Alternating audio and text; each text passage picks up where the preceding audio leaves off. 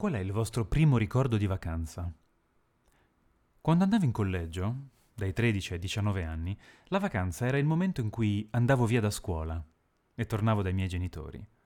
Le grandi vacanze poi erano un momento di trasformazione. Passavo l'estate in un piccolo borgo ligure di nome Tellaro, un luogo in cui ho sepolto mille dolori e mille amori.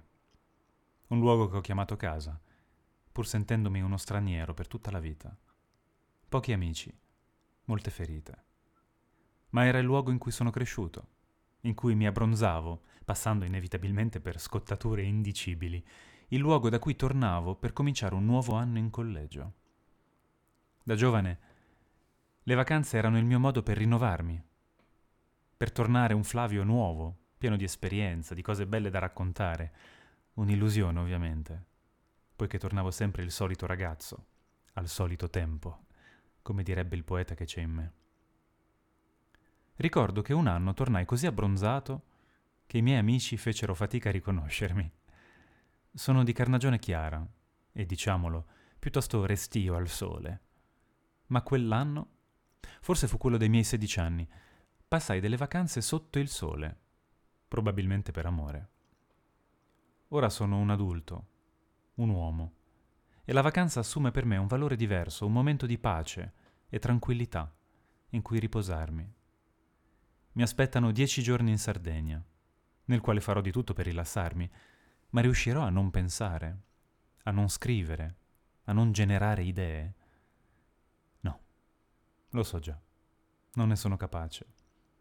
Anzi, quando mi immergo in sedute rilassanti, in momenti di vuoto, ecco che una valanga di idee fresche mi travolge il cuore e sento la necessità di scriverle, soprattutto se sto come adesso generando una nuova storia.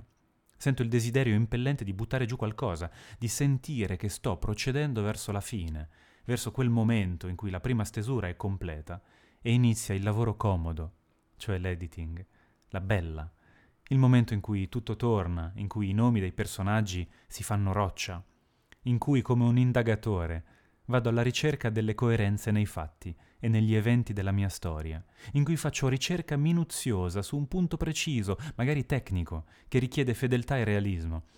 Insomma, io e le vacanze non siamo mai andati d'accordo.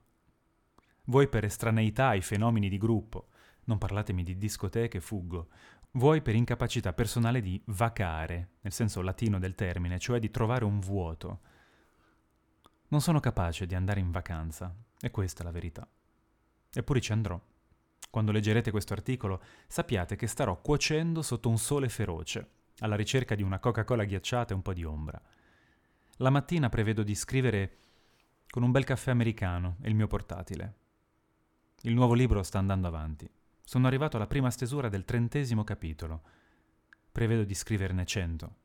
Ma la sinossi è pronta, quindi la storia nella mia mente c'è.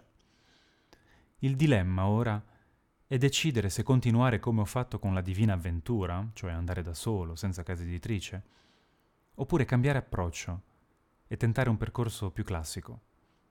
Non riesco a trovare la risposta perché dentro di me, come sempre, ferve il mio tragico desio di indipendenza.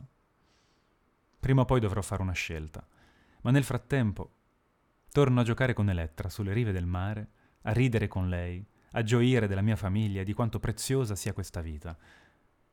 Buone vacanze a tutti. Grazie di seguirmi. Ci vediamo al mio rientro. Alla prossima pagina.